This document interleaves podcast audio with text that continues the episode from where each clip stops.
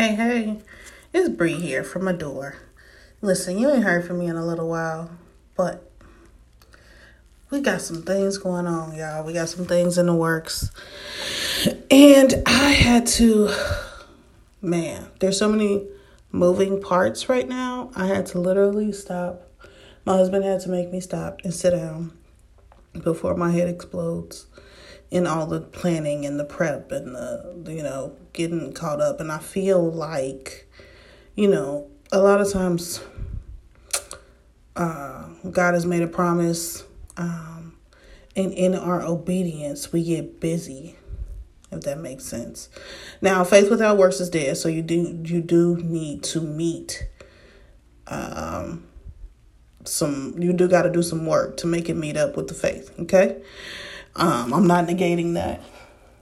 But you also want to make sure you don't lose sight of why. Uh, if you never lose sight of why you're being obedient, then it'll make it that much easier to comply, right?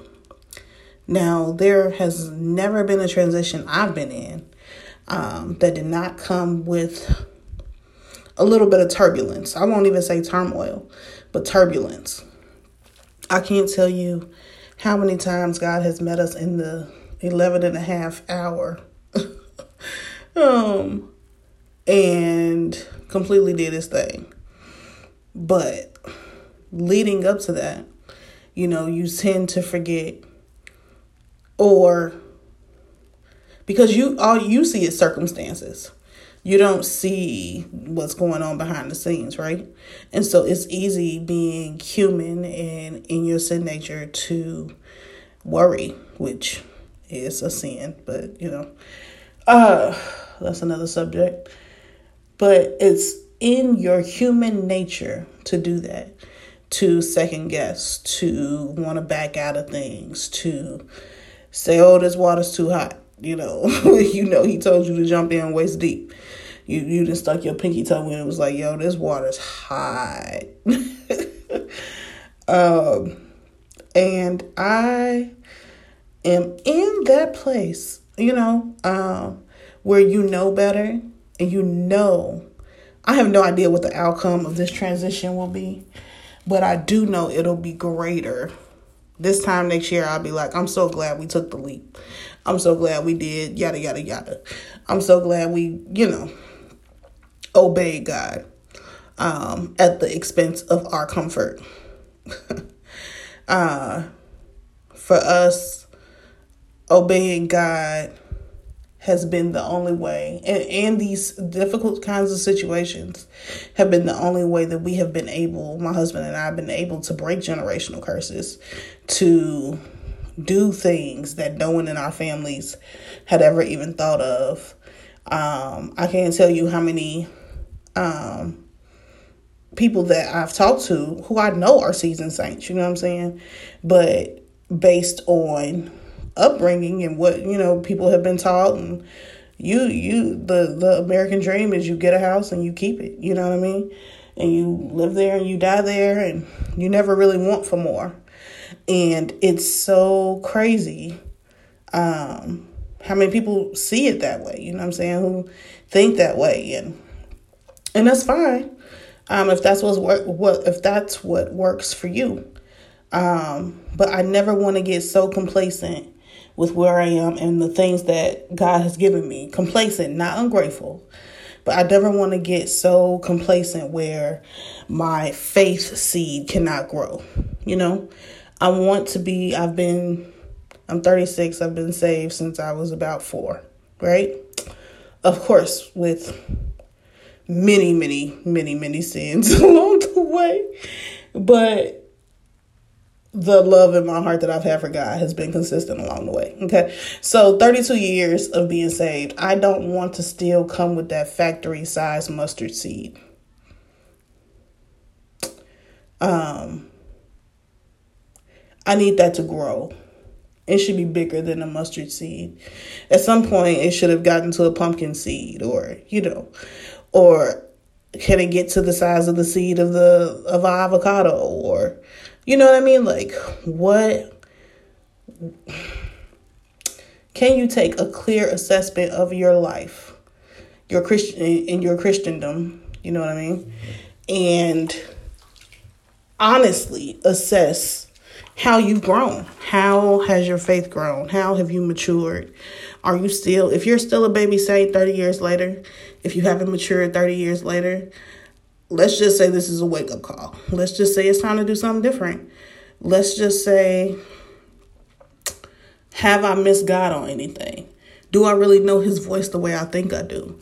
Because uh, I, I know many believers, like, and I won't just say Christians, but I know many people who are believers of God, Jesus Christ, um, and he challenges them every day challenges them on thinking a new way, challenges them on loving a new way, challenges them on not judging, challenges them on their character.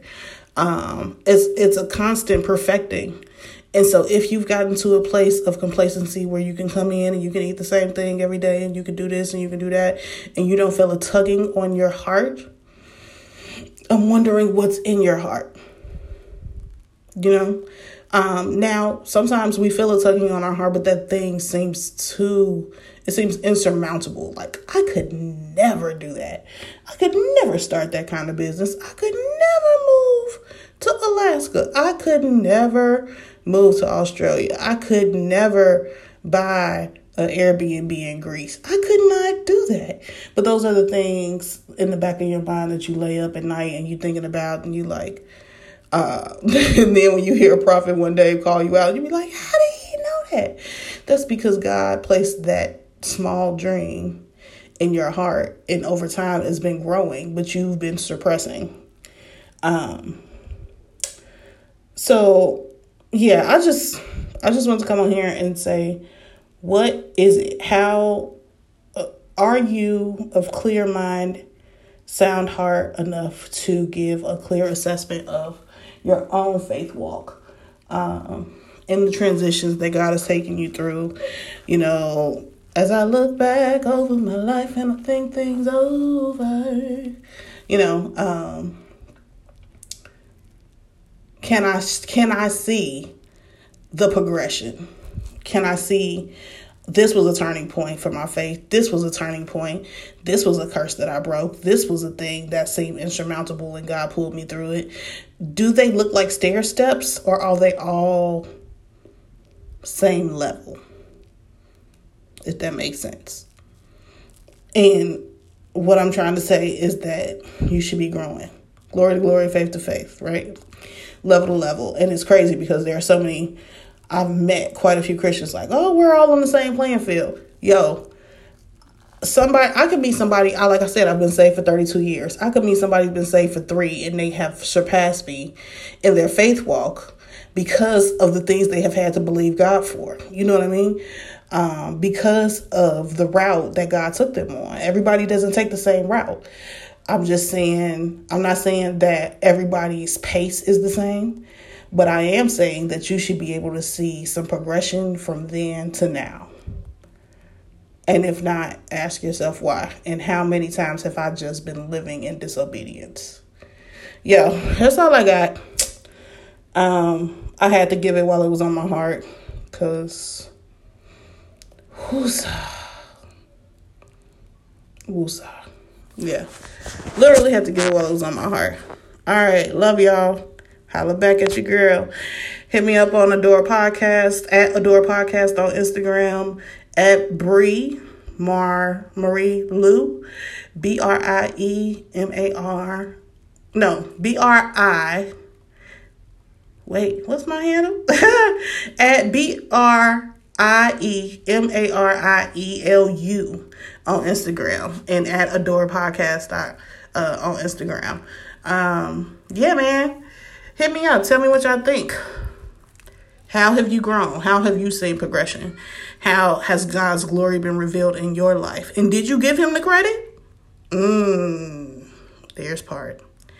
Or did you take that credit for yourself? Because he ain't going to trust you with no more if you're not even, listen. Whew.